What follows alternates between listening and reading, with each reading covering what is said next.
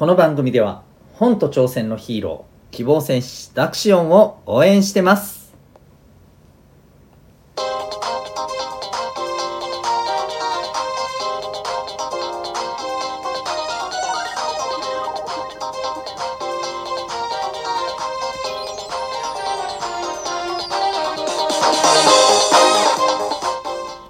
小中高生の皆さん日々行動してますか？あなたの才能と思いを唯一無二の能力へ親子キャリア教育コーチのデトさんでございます。小中高生の今と未来を応援するラジオ君ザネクスト。今日は検索避けってしてますか？というテーマからお送りしていきたいと思います。えーと、まあ、ツイッターやってる方って結構これ普通にやっててますよね。うん。まあ、やってない人もいるのかな。あの、発信の種類によるとは思うんですけれども、えっ、ー、と、結構、こう、ツイッターをね、発信の場として、発信のツールとして、えー、例えば自分の、まあなんか好きなね、えー、自分がハマってることに関して、まあそういうアカウントを作って、えー、発信してる方は、まあ結構、はい、あのこれを使ってるんじゃないかと思います。あのまあ最近確かに言われてみれば増えたなというのをちょっとあのニュースの記事で読んで思ったんですよね。うん、あの基本的に、えーと、検索先っていろいろな目的で行われてねいるんですけど大体この使ってる方ってまあねあんまりなんかあのなんて言ったらいいのか変な揉め事になりたくないから使ってますよねきっとね。うんえー、そういうことじゃないかと思うんですけどでまあ一方でねこの検索先に疲れているっていう風なねあの方もいらっしゃるんじゃないかと思います。でえっ、ー、とこれに関してねちょっと思ったのがまあやっぱり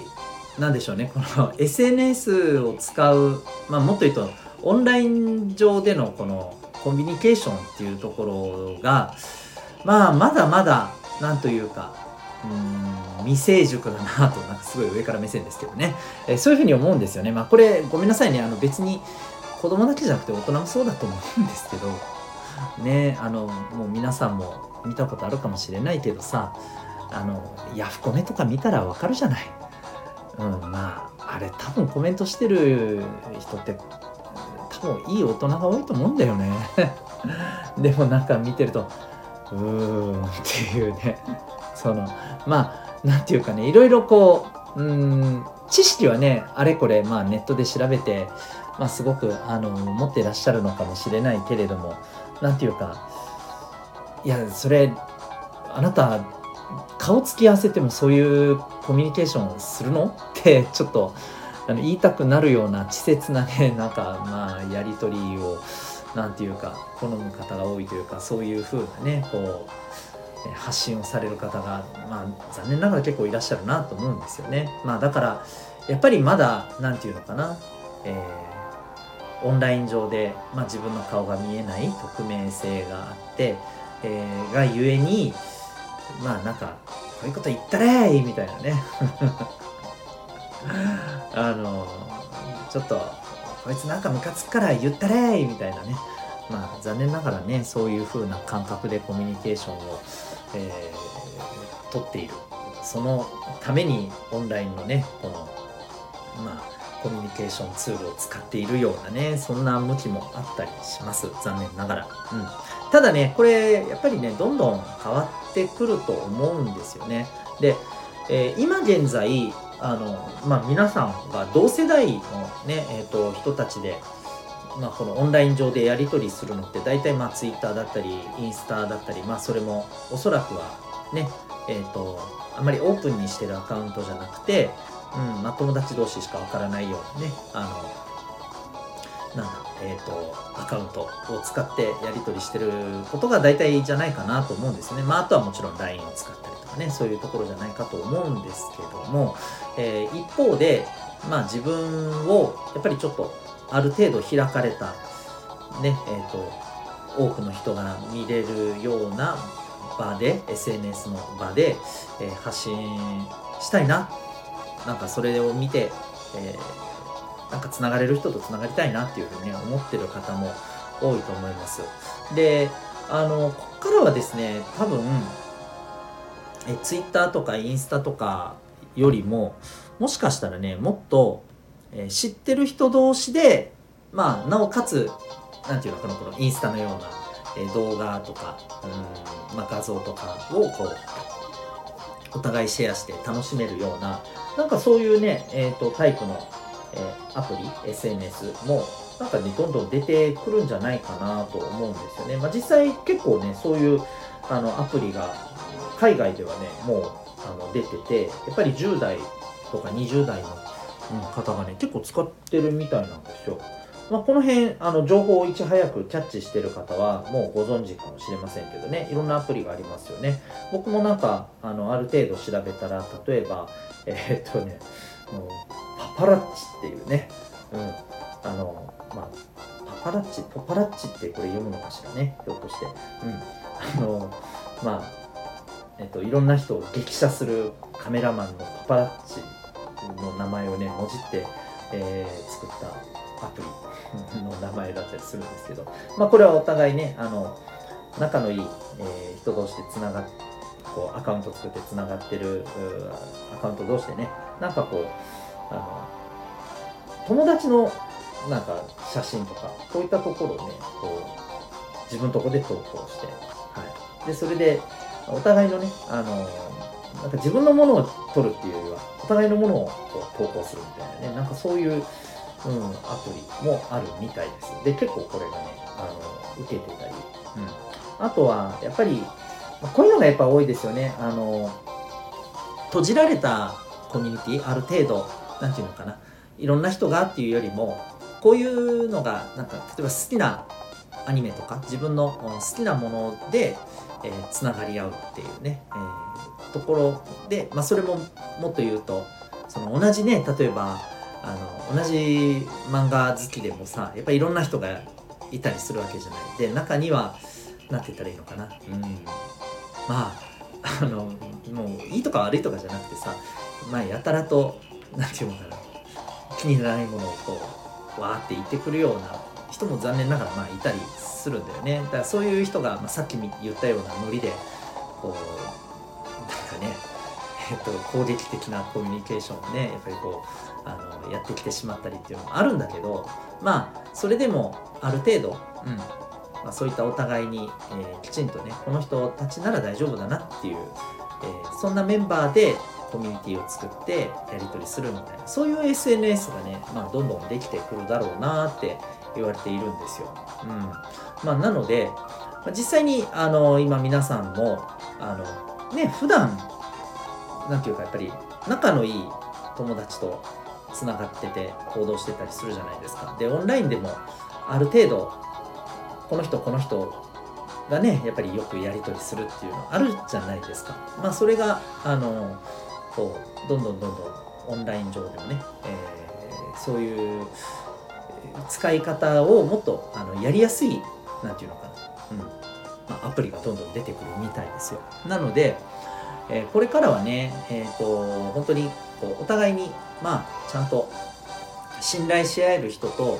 えー、きちんとやり取りする。だからまあ要するにオンライン上も